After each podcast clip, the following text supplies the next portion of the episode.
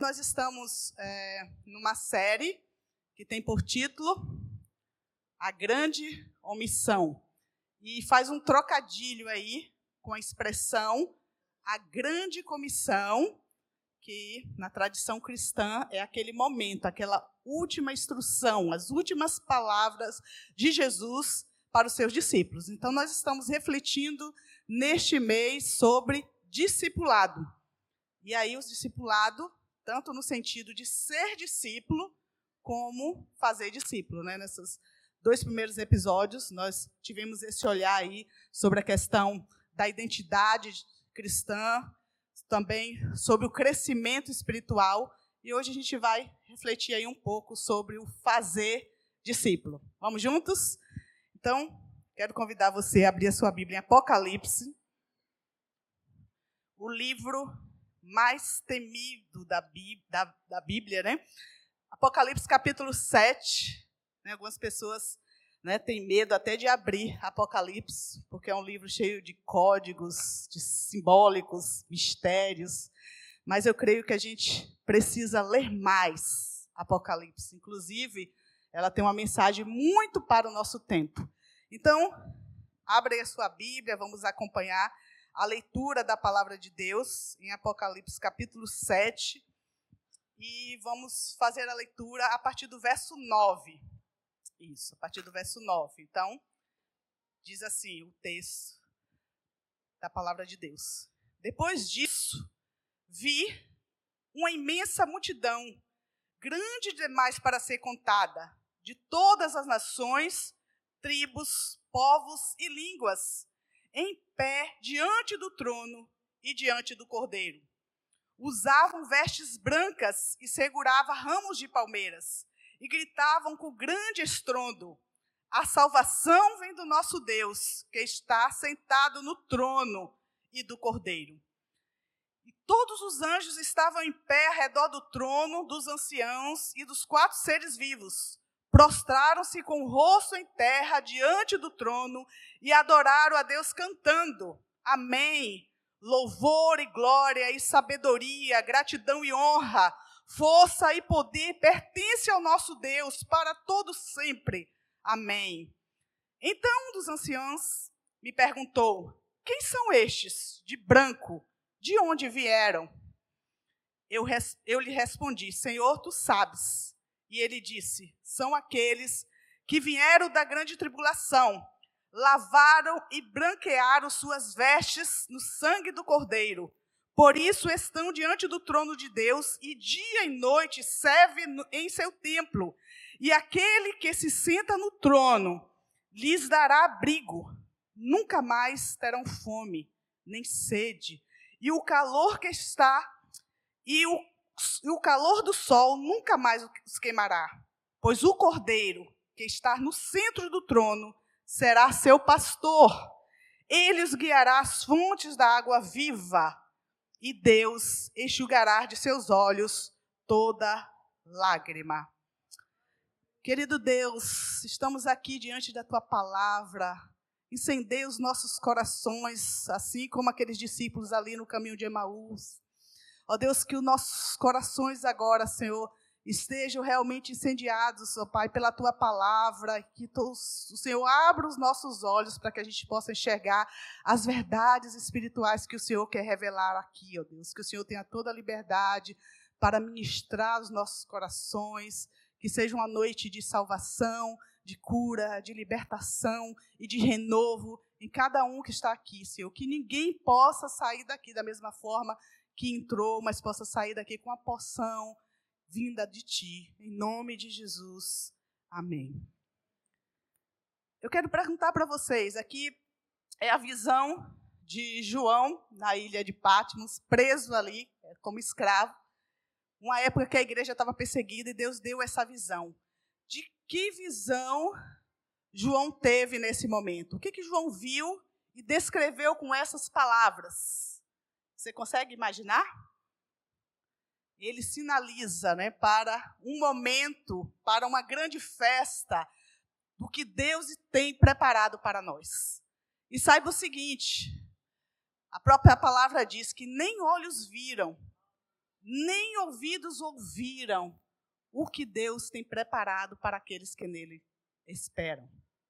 Então aqui descreve esse momento, como diz no verso, né, que estaria ali diante do cordeiro uma multidão que não, se podia contar diante do trono de nações, povos e línguas, louvando, adorando a Deus. E essas pessoas que ali estão, mais no final ali no verso 16, elas nunca mais terão fome nem sede, o calor do sol nunca mais os queimará. Ora aí, esperança aí para os manauaras amazonenses, hein? Ele os guiará às fontes da água viva, e Deus enxugará dos olhos toda lágrima. Então, Deus está preparando uma grande festa, um grande banquete, em um tempo que se chama eternidade. E na visão de João, ele vai descrever de uma forma que a nossa mente humana consiga entender, porque vai ser muito além do que a gente possa imaginar. Eu quero ler para vocês aqui é, um convite, uma propaganda, mas sem querer fazer comercial, não é intervalo para comercial, da Disney, mas só para a gente aplicar aqui naquilo que a gente está refletindo. Olha só, venha participar de um dos mais impressionantes espetáculos de fogos e artifícios do mundo. Um show pirotécnico com luzes, lasers e muitos efeitos especiais. É um momento muito emocionante. Um espetáculo imperdível por toda a magia que ele oferece. O show acontece todos os dias, preste atenção, todos os dias no principal e mais visitado parque da Disney, Magic Kingdom. Diariamente, antes do fechamento do parque, na área do incrível e famoso Castelo da Cinderela, a apresentação se ilumina em várias cores e projeta mais de 25 filmes clássicos com canhões de luz. Isso tudo ao som de uma orquestra com 75 instrumentos tocando as, os principais temas dos filmes. Este espetáculo dura cerca de 18 minutos, sendo um dos momentos mais incríveis e emocionantes da visita ao parque. Marca o fechamento fazendo que a visita seja perfeita. Então, todos os dias, no parque da Disney, ali aquele castelo da Cinderela, encerra o parque com esse espetáculo, para que todas as pessoas que forem ali possam encerrar aquele dia acreditando que valeu cada centavo investido nesse ingresso. Mesmo os brasileiros com dólar, dólar caro, eles saem dali dizendo: ainda vou voltar. Porque aquele espetáculo é considerado um dos mais incríveis que acontece na Terra. Fiquei sabendo que a Disney investe 35 mil dólares em fogos de artifícios por dia para que esse espetáculo aconteça. E sabe por que, que eles fazem isso? Porque eles querem criar essa sensação mais incrível e maravilhosa ali em todas as pessoas. Agora eu quero imaginar com vocês. Se homens conseguiram projetar um espetáculo desse para deixar as pessoas maravilhadas, encantadas, impressionadas, né, com tantos efeitos, luzes, cores, imagina o que Deus tem preparado para nós. E por que é importante a gente ter esse olhar? Porque a nossa vida tem que estar fincada exatamente nesse olhar na eternidade naquilo que Deus tem para nós. Tem uma música que surgiu um, um tempo aí atrás, com um gingado, um toque assim, bem africano, e o nome da música era Festa. E a música quase que toda repetia só uma frase. E a frase era assim: Fui convidado para uma festa, e não será nesse mundo. Com direito a tchulelê, aquele, né, aquelas percussões, e repetia. E uma vez ouvindo essa, essa frase, né, e ela, ela remete exatamente para essa festa, eu creio que muitas pessoas ouvem a música e não fazem ideia do que está falando, mas nós sabemos, fui convidado para uma festa, e não será nesse mundo. E um dia essa frase, essa música falou tanto ao meu coração, exatamente porque eu vivia ali um momento de enfrentamentos, e naquele momento Deus colocou essa esperança no meu coração que quando a gente olha para o alto, quando a gente finca na eternidade, até os problemas, as ansiedades, a forma como a gente enfrenta as coisas é de uma forma diferente. Eu assisti um filme também um tempo aí atrás, não lembro o nome do filme, mas uma cena me marcou muito. Coisa muito simples, mas que para mim foi marcante, que o personagem ele tinha no quebra-sol do carro, ele tinha uma imagem ali, uma foto, um, um recorte de um jornal, de revista, de uma paisagem. E aquele era o local que ele já estava se preparando, se programando, tudo certo para ele ir quando ele se aposentasse. Então, quando as coisas estavam difíceis, quando o dia estava ruim, até mesmo naquele estresse do trânsito, ele abaixava o quebra-sol, olhava aquela imagem e aquilo dava um novo fôlego para ele continuar vivendo.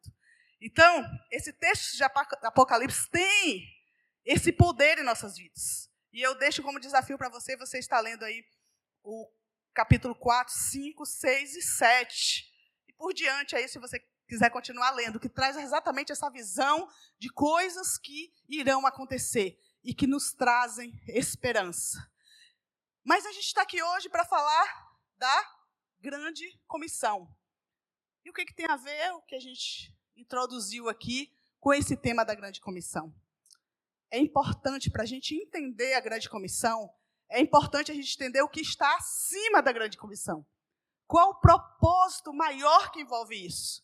A grande comissão é aquele momento que já falamos aqui, em que Jesus dá essas instruções para os seus discípulos, registrados na Bíblia, em Mateus 28, quando ele vai dizer: Ide por todo mundo, fazei discípulos de todas as nações, batizando em nome do Pai, do Filho e do Espírito Santo. Ensine a guardar todas as coisas, e eis que eu estarei com vocês até a consumação dos séculos. Ou Marcos também, Marcos 16, 15, que diz: Ide, pregai o evangelho a todas as nações. E a visão de Lucas em Atos 1:8. Recebereis o poder que há de vir sobre vocês, e vocês serão minhas testemunhas em Jerusalém, tanto em Samaria, Judeia e até os confins da terra. Então esses são os principais textos da, desse momento da grande comissão e a gente vai dar uma visitada nesses textos, mas eu quero continuar nessa pegada de pensar com vocês um pouco o que está acima de tudo isso. Saiba o seguinte: por muito tempo eu cresci numa igreja batista e a igreja batista ela tem muita essa ênfase em missões. Né? Existem algumas igrejas que fazem campanhas, né, assim, várias vezes no ano, de missões mundiais, nacionais, e é um tempo assim que passa ali ouvindo muitas histórias dos missionários, se levanta uma oferta, né, como a gente viu essa necessidade da parceria missionária daqueles que vão e daqueles que seguram a corda, dos pés que vão, dos joelhos que se dobram e das mãos que dão. Então é assim que acontecem missões, né? Por isso essa necessidade agora nessa viagem missionária dos parceiros, daqueles que seguram a corda, daqueles que vão através do seu recurso, do seu investimento, você vai estar lá, né? E você vai estar pagando preço, literalmente, né? literalmente. Então, é, é importante né, toda essa visão de missões. Então, a Igreja Batista tem muito essa visão, e eu cresci imersa nisso. Inclusive, até desde criança, né, a gente faz cofrinho missionários né, para arrecadar missões, para enviar, arrecadar oferta de missões para enviar para os missionários, faz cartinha. Eu participei das Mensageiras do Rei, que é uma organização também que tem muito foco em missões, os, os meninos são embaixadores do rei. E eu lembro ali de ser incrível ali poder conhecer a biografia de tantos missionários. Mas até então, a minha ideia era que missões iniciava exatamente nesse momento da grande comissão.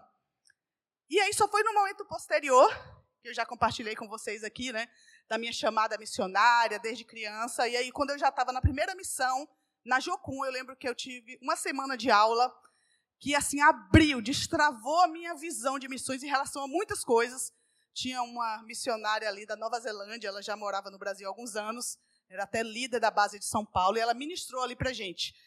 E algo que eu achei fantástico foi quando ela colocou que o primeiro missionário da Bíblia tinha sido Abraão. Nunca tinha ouvido nada sobre isso, mas quando Deus chama Abraão, ele diz: sai da tua terra, da tua parentela, terra que eu te mostrarei.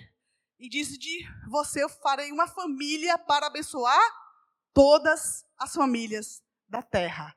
Né? Então, sempre foi toda a terra, sempre foi todas as nações, mesmo que Israel teve dificuldade de entender isso. Então, quando eu vi isso, eu disse: Uau, que incrível! E aí, um tempo depois, eu ouvi uma pregação do pastor Timichak, também sobre missões, que eu também achei incrível. E aí, ele foi falar que o clímax de missões, o momento alto de missões, é quando Deus no Éden vai ao encontro do homem. Adão, onde estás? Esse é o momento do pontapé inicial. O homem envergonhado se esconde, tem vergonha da sua nudez. Deus vai ao encontro do homem, porque a iniciativa é de Deus. E aí Deus prega o evangelho para Adão e Eva. Deus prega o evangelho quando mata e mola aquele cordeiro e cobre com veste, faz vestes para cobrir ali com sangue, com o sacrifício daquele cordeiro já simbolizando quem? Jesus, o sacrifício de Jesus. E aí foi só depois, já no seminário, estudando teologia de missões, que eu aprendi que missões inicia em Gênesis 1:1. Quando diz: "No princípio criou Deus os céus e a terra". Quando Deus prepara o palco de missões e que missões encerra aqui em Apocalipse, nessas páginas de Apocalipse quando diz que diante do trono de Deus há uma multidão que não se pode contar de pessoas de todos os povos, línguas, raças e nações. Então, toda a Bíblia, de Gênesis a Apocalipse, há uma única mensagem. E há quem diga que se toda a Bíblia se perdesse e ficasse só João 3,16, a mensagem seria preservada. Porque Deus amou o mundo de tal maneira que deu seu único filho, para que todo aquele que nele crê não pereça, não morra, mas tenha a vida eterna. Então, quando eu penso na grande comissão, eu tenho que entender que isso faz parte de um plano maior de Deus, que é um convite a fazer parte desse plano que Deus já estabeleceu desde o início, e que tem um começo e que tem um fim. E que na minha geração eu estou sendo convidado para ser agente do reino e influenciar a terra, e alcançar pessoas e chegar até as nações. Eu estou sendo convidado para isso. E o primeiro texto, e talvez o mais clássico, quando se pensa nessa chamada, nessa grande comissão, Mateus 28, eu queria que colocasse, por favor, aí na tela. Você pode colocar a partir do verso 16. Mateus 28, a partir do verso 16. Vou ler aí com vocês. Olha só, presta só atenção. Vamos caminhar junto aqui no texto. Se puder abrir, quiser acompanhar na sua Bíblia. Então, os onze discípulos partiram para a Galileia e foram ao monte que Jesus havia indicado. Quando o viram, o adoraram. Alguns deles, porém, duvidaram. Então, só recapitulando aí, lembrem, Jesus havia ressuscitado e marcou um encontro com os seus onze, porque Judas já não estava mais, mas só com os seus discípulos, só com aquele grupo de elite que Jesus tinha. Só eles que foram, só eles que receberam a grande comissão. E o texto diz que entre esses onze, quando viram, o adoraram. Mas alguns deles, que o texto não cita quem, até chegou a duvidar. E para todos esses onze, Jesus dá então a grande comissão. Continuando. Jesus se aproximou deles e disse: Toda autoridade no céu e na terra foi me dada. Portanto, vão e faça discípulos vão e façam discípulos. A gente já tem entendido aqui que para fazer discípulo é necessário ser discípulo. Mas eu quero pensar com vocês um pouquinho sobre esses 11 discípulos que fez parte agora, estava ali no grupo de elite de Jesus e que receberam a grande comissão. Vocês conseguem lembrar quem eram esses? Né? Galera aí assistindo The Chosen, né? Fica aí com a mente bem né? Lembrando, conhecendo um pouquinho das suas histórias. Então você vai vai ver né, que existiam ali alguns irmãos, né, Pedro, André e João, Tiago, que eram os mais conhecidos, né? Quem esquece lembra da música do Pedro, Tiago, João no barquinho. Esqueceram do André, né? Mas você pode acrescentar Pedro, André, Tiago, João no barquinho, que André estava também. Então, é, e, e, aí tinham outros né, discípulos, tem Mateus, que também ficou bem conhecido na série ali, que, que ele é tratado ali, tem, tem uma personagem, uma personalidade ali diferenciada. Né? Alguns vão lembrar de Tomé, porque Tomé duvidou, então marcou a vida deles, e tem uns ali talvez menos conhecidos, não é? Bartolomeu, Natanael, né? vai ter ali é, um outro Tiago, filho de Alfeu, um Tadeu, né? que a gente não conhece tanta história. Mas lá no início do Evangelho, vai contar um pouquinho de como alguns deles conheceram a Jesus, né? inclusive a série baseia muito nesses textos. E a gente percebe então que alguns deles passaram a seguir Jesus porque eram discípulos de João Batista, e João Batista Jesus estava passando, João Batista disse: ó, Eis o Cordeiro de Deus que tira o pecado do mundo. Então, eles foram e começaram a seguir Jesus. Outros seguiram porque o irmão chamou, teve um outro que o amigo que chamou e disse: Olha, encontramos aqueles de que Moisés e os profetas falaram, e eles passaram a seguir. Num dado momento, já tinha várias pessoas que estavam seguindo Jesus, não só os doze. E foi necessário, então, Jesus tomar uma decisão, uma decisão muito importante, uma decisão muito séria. Jesus agora precisava escolher doze. Doze discípulos. E essa decisão foi tão séria que a Bíblia vai nos falar que Jesus passou a noite orando para tomar essa decisão. A escolha de Jesus, aqui para nós, né, é bem questionável, assim, humanamente falando. Com certeza eu e você não iam usar os mesmos requisitos que Jesus usou. Mas, enfim, agora, esse grupo agora era escolhido de Jesus. E presta bem atenção, como é interessante. Naquela época, na educação judaica, ali os meninos israelitas, havia algumas escolas, né? Existia, então a escola primária, que era chamada Beit Sefé, dos seis, os meninos começavam a estudar, meninos mesmo homens.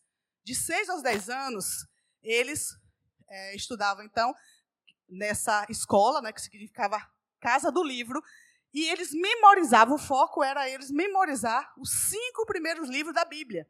O Pentateuco, Gênesis, Êxodo, Deuteronômio, Número, Levíticos. Então, ele memorizava. Imagine só, com 10 anos, o menino já sabia de cor a, todo o Pentateuco. Só que, ao fazer 10 anos, alguns daqueles, muitos daqueles, na verdade, eram dispensados, enviados de volta para casa para aprender a profissão do pai. E só ficava um grupo que é para a segunda escola, né, o nível aí médio aí, que seria a, o Bet Talmud, que agora eles teriam a missão de memorizar a outra parte do Antigo Testamento, os Salmos, os livros históricos, os proféticos. Então, aos 14 anos, esses meninos já tinham que saber todo o Antigo Testamento de Có. E é nesse momento era feita uma nova seleção e os meninos ali, os melhores, os mais mais, uma elite intelectual ali daquela, daquela galera, eles eram então selecionados para se tornar o que na época chamava Talmidim, que traduzido significa discípulo em hebraico. Então, é bem possível que ao ser chamado para fazer parte desse grupo de elite e ser chamado de discípulos, aqueles rapazes, os apóstolos, os discípulos, eles tenham lembrado, eles tenham se sentido parte. Possivelmente, eles foram aqueles que não deram certo. Aqueles que voltaram para casa. Aqueles que voltaram para se tornar pescador, porque era um desejo de todo pai, toda mãe, o sonho que o filho seguisse essa carreira religiosa e fosse se tornar um escriba, né, um doutor da lei. Mas só que eles não deram certo. E agora, aqueles mesmos estão sendo selecionados para fazer parte desse grupo de elite de Jesus. E é interessante que The Chosen mostra muito isso, né? Porque a série, eu estou até falando aqui, aí eu estou fazendo uma propaganda mesmo, né? Que vai ter a terceira temporada, né? Então a gente está dando essa ênfase. Mas a, a série trabalha na perspectiva dos discípulos. E uma das coisas que já diz na sinopse é que os discípulos eles vão aos poucos entendendo o que vai acontecer. Em outras palavras, gente, Jesus, ao contratar os seus funcionários, ele não sentou e disse tudo ali que eles iriam fazer, qual seria a carga horária, qual seria o tempo, qual seria o salário, fala, passa no RH. Não teve esse papo, não teve essa conversa. Vem, segue-me. E eles começaram a seguir Jesus e não faziam ideia do que ia acontecer. A gente percebe isso claramente, né? Quando chega lá no, no, no é, três anos e meio depois, qual era a discussão? Qual era o sentimento? Qual era a preocupação deles? É quem iria ser o mais importante? É quem iria ser o maior? Quem iria sentar do lado direito ou esquerdo de Jesus? Né? Até a mãe lá, os filhos do trovão, do João e Tiago, foram lá foi lá peitar Jesus e dizer: Olha, os meus filhos, eles são os melhores, eles são os mais dedicados, eles merecem. Mas por que tudo isso? Porque eles tinham em mente uma outra ideia do Messias, uma outra ideia do Cristo. E Jesus foi dando para eles uma espécie de quebra-cabeça, peças, que não batia. E sabe por que não batia? Quem aqui já montou quebra-cabeça? Pode levantar a mão assim, eu quero ver. Os outros nunca fizeram a tentativa, que não levantaram a mão. Então deve ser do meu time. Eu já fiz, mas eu vou confessar para vocês, gente. Para mim, quem me dá um quebra-cabeça de presente não gosta de mim. Nunca gostei de quebra, montar quebra-cabeça.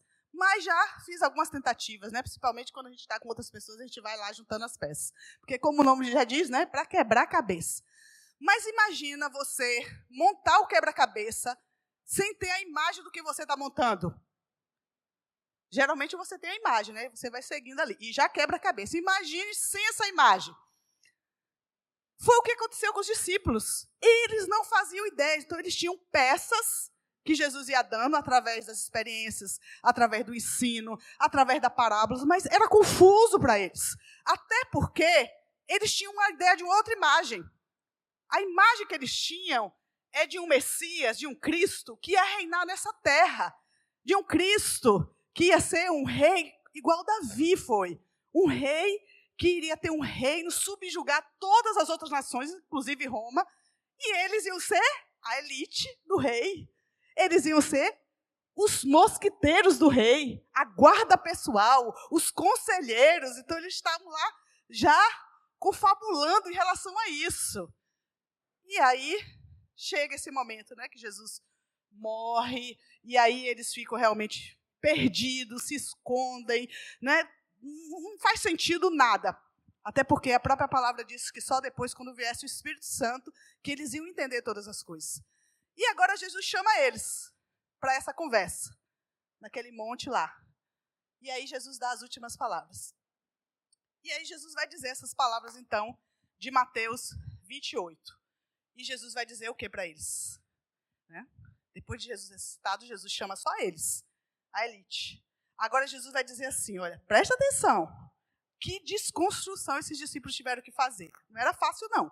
Porque muita coisa eles foram entendendo aos poucos. Inclusive, Atos vai mostrar muito isso, né? o livro de Atos. Jesus chega agora e fala assim: olha, vão, ou ide, ide indo, né? Como Existem várias interpretações sobre essa ordenança de Jesus, e ele vai dizer: faça discípulos de todas as nações. Sabe o que, que Jesus está dizendo para eles? A partir de agora, vocês não vão ser mais a elite, porque não existe elite. A partir de agora, todos são iguais, porque vocês vão fazer discípulos que farão outros discípulos, que farão outros discípulos, até chegar nos dias de nós. Naquele momento, Jesus quebra com todo o conceito de hierarquia. Vocês não estão aqui para ser os chefes, vocês estão aqui para fazer outros iguais a vocês, exatamente igual a vocês, que farão outro igual a vocês. Vocês são meus seguidores e vocês vão anunciar isso para que outros seguidores continuem essa obra. Então Jesus não reuniu ali os, os 11, né? E falou assim: olha, você vai ser o apóstolo, você é o pai apóstolo, você vai ser o bispo, o arcebispo, o papa. Jesus não fez isso. Na verdade, Jesus quebrou com toda essa ideia.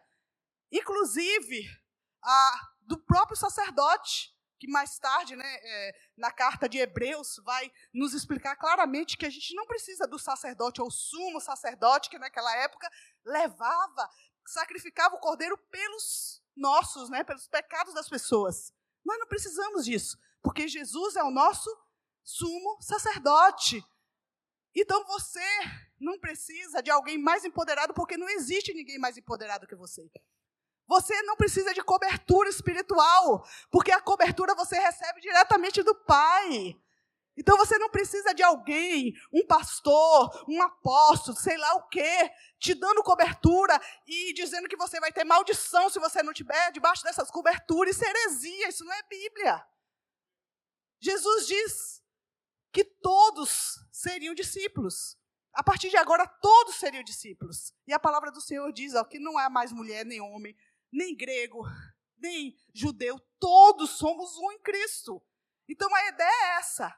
Né? E aí a gente vê nos nossos dias essa briga aí por título, né? por essas é, posições de autoridade. Né? Você percebe aqui que na refúgio os pastores né, não fazem questão do título, porque eles já entenderam isso, que todos somos servos. Né? Inclusive, o texto que, o último texto que o John leu aqui na semana passada, é, Efésios 4, 11, eu lembro que ele encerrou lendo um pouquinho desse texto, e lá vai falar o, que, o seguinte, ó, ele designou alguns para apóstolos, outros para profetas, outros para evangelistas, outros para pastores e mestres. Mas isso aqui não é título, isso aqui é serviço. Isso aqui é, é para servir, porque nós recebemos dons espirituais para fazer o serviço. Você vai ver aí que nem todos são evangelistas, por exemplo. Você já percebeu que tem algumas pessoas que têm o dom nato do evangelismo. A pessoa está no Uber, no aplicativo, ele vai criar uma oportunidade ali e vai falar de Jesus. Né? Ele está no ônibus, ele está no trabalho, ele, o tempo todo, porque ele tem aquele dom, é fluido. E às vezes você se sente assim, ah, eu, eu não consigo, porque o seu dom pode ser outro. Mas não significa que você também não vá participar do evangelismo, que você não vai participar da ação, mas você contribui mais fortemente com o seu dom, às vezes com o ensino, com o mestre, sendo mestre na pregação, mas algum dom você vai contribuir para o serviço. E agora eu queria que a gente desse uma olhada para Marcos 16, 15. Vejam só.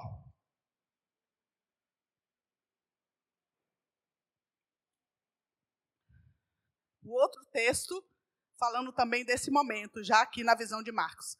Jesus diz: Vão ao mundo inteiro e anuncie as boas novas a todos.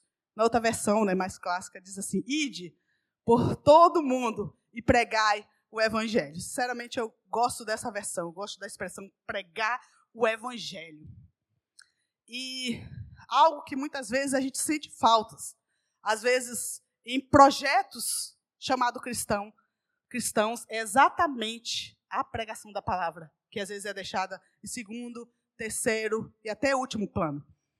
Quando eu cheguei no, no seminário, eu fui apresentada a um movimento chamado Teologia da Libertação. Não sei se você já ouviu falar. É algo que surgiu aí nos anos 60, dentro da Igreja Católica, mas depois passou a ter muitos adeptos evangélicos. E muitos dos meus professores eram. Eu nunca tinha ouvido falar. Então, é a ideia, a interpretação, a visão de que Jesus veio para os pobres. E a gente consegue visitar vários textos e perceber que realmente Jesus teve uma inclinação especial para os oprimidos, para os rejeitados, para aqueles que eram descriminalizados. Jesus teve essa inclinação. Então, a, a, a fundamentação teórica é muito forte. E eu confesso para vocês que eu me encantei. Eu fiquei tão encantada com, com esse movimento que eu fiz o meu TCC na época, baseado nessa corrente, né, de Jesus e os oprimidos do seu tempo. Só que eu comecei a caminhar numa experiência prática. Fui conhecer alguns projetos né, que eram baseados nessa linha, de pessoas que tinham um coração muito amável, que se doavam. Eu lembro de um dia ter conhecido uma pessoa e na favela, conversando com ela, ali conhecendo o projeto, ela disse algo que eu percebi que esse movimento tinha muitas lacunas. E ele disse assim: "Olha, Deus não quer que a gente se reúna em templos ou em espaços para ficar louvando, cantando, adorando a Ele. Se você quer louvar, vá para uma favela. Se você quer adorar a Deus, lave os pés do pobre. Se você quer cantar, reúna um grupo ali da comunidade e você ali ensina sobre cidadania, sobre bus é, buscar os seus direitos. E aí você vai estar adorando a Deus. Aí eu percebi, não. Ele até disse assim: quer cantar? Canta.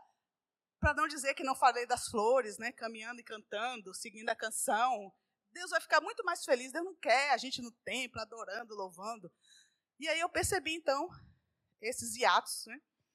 E eu vi que não era aí o caminho. Né? Tem coisas que a gente pode aproveitar, mas deixar de lado a pregação do evangelho. Né? Então, assim, depois eu fui conhecendo também muitos outros projetos cristãos, até evangélicos também, que não priorizavam isso. Priorizam o amor, né? assistência social, mas pregação do evangelho, nada.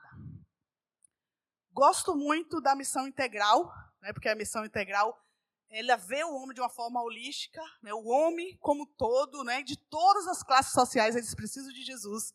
Mas o homem, ele não é só espírito e alma, então ele tem necessidades físicas, tem necessidades emocionais. Eu vejo que a Refúgio aqui tem uma pegada de missão integral, né? Por isso, o oásis.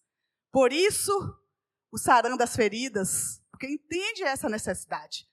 Mas nunca podemos deixar em segundo plano a pregação da palavra. Inclusive, a igreja de Atos, ela tinha assim, ela foi conhecida, grande marca uma das grandes marcas era a coinonia, que significa comunhão.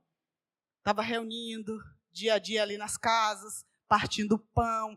Não tinha necessitado entre eles. Mas há uma outra marca tão quanto importante, que é a, o querigma. Então, é a coinonia, comunhão, e o querigma, proclamação da palavra. Você vê isso em toda, todo o livro ali de Atos. E vamos olhar aí Romanos 10, a partir do verso 13.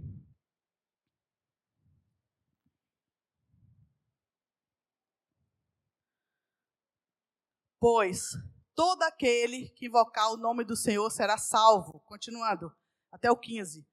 Mas como poderão invocá-lo se não crerem nele? E como crerão nele se jamais tiverem ouvido a seu respeito? E como ouvirão a seu respeito se ninguém lhes falar?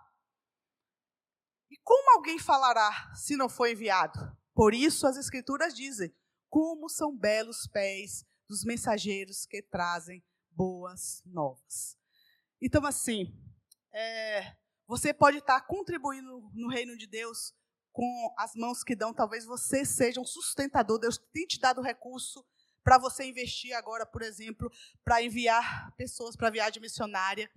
Né? Você é aquela pessoa de oração, você ora, você gosta de conhecer os desafios missionários, você ora. Mas você precisa também ser os pés que vão. Você precisa também se colocar nessa proposta de anunciar o evangelho. Eu creio que, como a palavra diz, que um semeia, outro rega, Deus que dá o crescimento. Muitas pessoas é, usam estratégia, por exemplo, o amor é o eixo maior. Quando você está querendo ganhar alguém para Cristo, a primeira coisa que você tem que fazer é orar pelaquela pessoa e pedir que Deus coloque muito amor no seu coração por ela. E o amor é atitude. Aí você vai passar a servir. Essa é o passo a passo. Mas em algum momento você vai precisar anunciar a palavra. Eu sei que algumas das pessoas convidam para vir numa uma programação, né, para vir na celebração, numa vigília, e tem dado muito certo, porque é essa questão né, de cada um fazendo ali a sua parte. Mas você também precisa viver esse desafio de anunciar a palavra. Eu queria deixar esse desafio para você experimentar, em algum momento, ir numa viagem missionária, por exemplo, ter essa experiência. Né? Você aprende estratégias simples. Né? Às vezes, com a palma da mão, existe estratégia que você aprende o plano da salvação e você pode ali memorizar cinco versículos e você consegue é, anunciar o evangelho de Jesus para aquela pessoa. Existem estratégias usadas para criança, por exemplo, com as cores da salvação. Não sei se você já viu. Eu estou lembrando que uma vez a gente liderando aqui, eu e meu esposo, Josias, nós éramos coordenadores de missões nacionais aqui no estado, e nós lideramos várias campanhas evangelísticas, impactos, mega impactos, porque era mega, porque vinham pessoas de toda parte do Brasil, a gente hospedava aqui. E eu lembro de uma vez que a gente fez uma campanha para ter várias pulseirinhas com o plano da salvação. Você já viu aquela pulseirinha que tem as cores, né? Ali começa com a cor dourada, tem a cor tem um, algumas cores diferenciadas, mas geralmente verde, vermelho. Cada cor representa ali algo nesse processo do plano da salvação.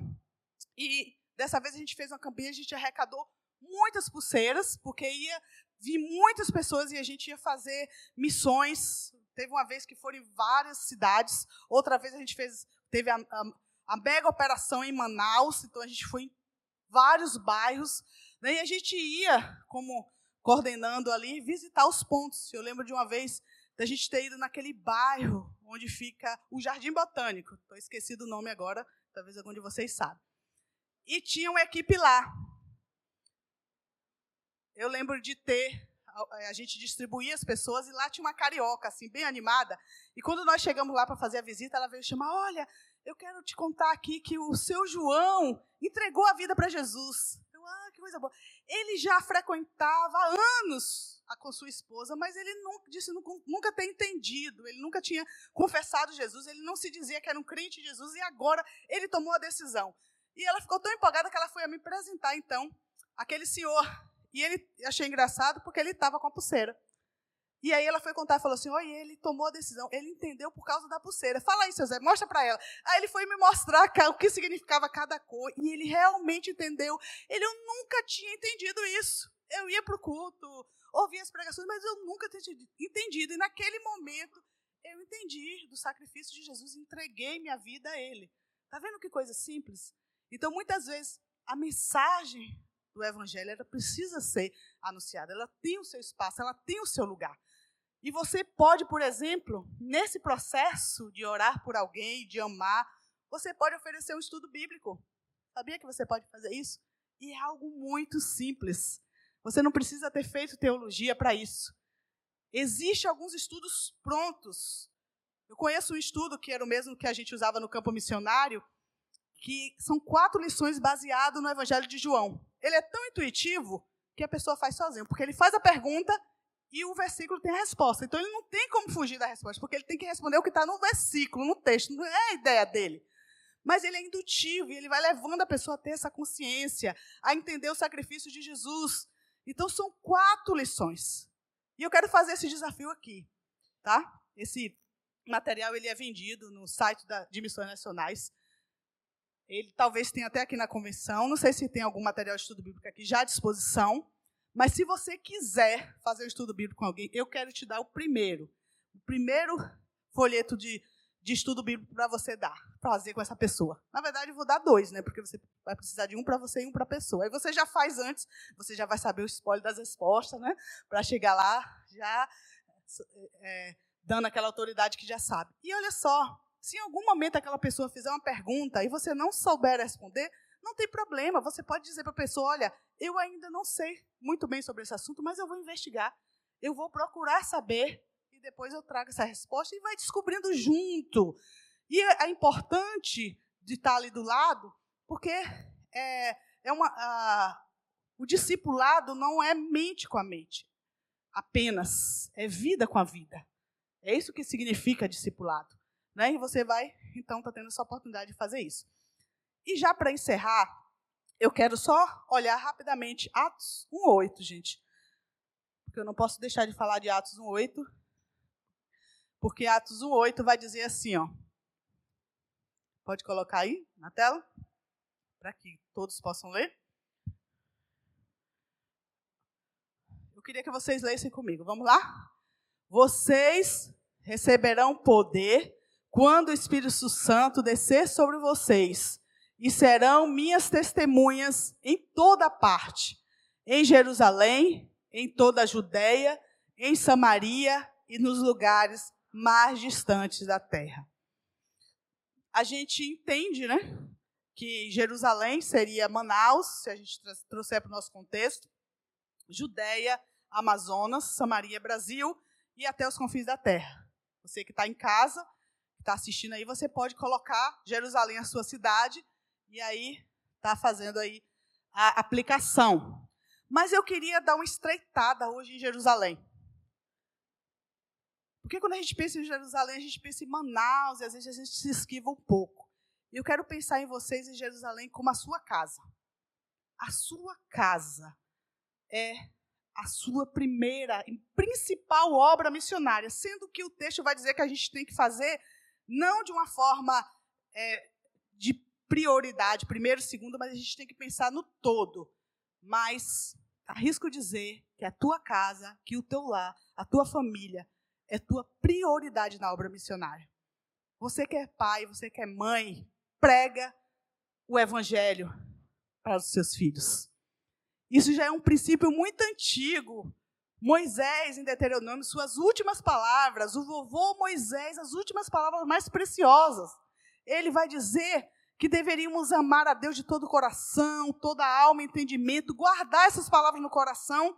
Em seguida, ele diz: ensina isso aos teus filhos. E ele não fala assim, ó, leva eles uma vez por semana lá na igreja para os tios, os voluntários ensinar. Não, ele diz assim, ó, é você em casa, ao caminhar, diz lá o texto, ao levantar, ao dormir, todo momento é uma oportunidade para você ensinar aos seus filhos. Não deixe só para um dia da semana, não terceirize isso, porque ele está sendo bombardeado por tantas coisas. E aí ele chega uma hora por semana, não é suficiente, não é esse o plano de Deus. E eu quero que você repita agora. Meu filho, meu discípulo. Se for filha, minha filha, meu discípulo. Se for mais de um, meus filhos, meu discípulo. Eu quero ouvir você falar agora bem forte. Vamos lá? Meu filho, meu discípulo. Pronto. Agora você vai começar seu discipulado a partir de hoje. Não perca tempo, não. É hoje. Não deixa para amanhã, não. Já comece hoje. Sim, Deuteronômio 6, né, a partir do, do verso 4, mas essa ênfase está no verso 7. Então, você pode também, como lição de casa, ler Deuteronômio capítulo 6. Então, agora a gente já encerrando mesmo, né? A gente vai estar fazendo essa última oração numa canção. Algo muito importante é a gente ter essa consciência, né? Tem, um pastor, tinha um pastor, né? Um saudoso pastor da Ciso, que ah, eu, eu tive o privilégio de conhecer um dos maiores plantadores de igreja aqui do Amazonas. Inclusive, tem uma biografia escrita sobre a história dele, do, da Jaque Cabral, se você tiver a oportunidade, leia. E eu lembro de, de, de estar com ele em muitas ocasiões, na verdade, ele estava com a gente, mesmo com muita idade, saúde debilitada, ele não faltava nenhuma dessas programações de evangelismo. Ele estava sempre ali. E uma frase, ele gostava de repetir o versículo que Jesus disse: É, irmã, vamos trabalhar enquanto é dia. Eu, quando eu lembro do pastor da César, eu não consigo esquecer né, dessa expressão. Vamos trabalhar enquanto é dia. Palavra de Jesus. A noite vem, a gente não vai poder mais trabalhar. E Paulo também nos ensina que nós precisamos anunciar a morte do Senhor até que ele venha. Então, nós vamos estar fazendo essa oração com essa canção agora. E nessa canção você vai se comprometer. Né? Enquanto você ora, você canta, você vai se comprometer na no chamado da, do discipulado de ser discípulo e fazer discípulo em todas as nações.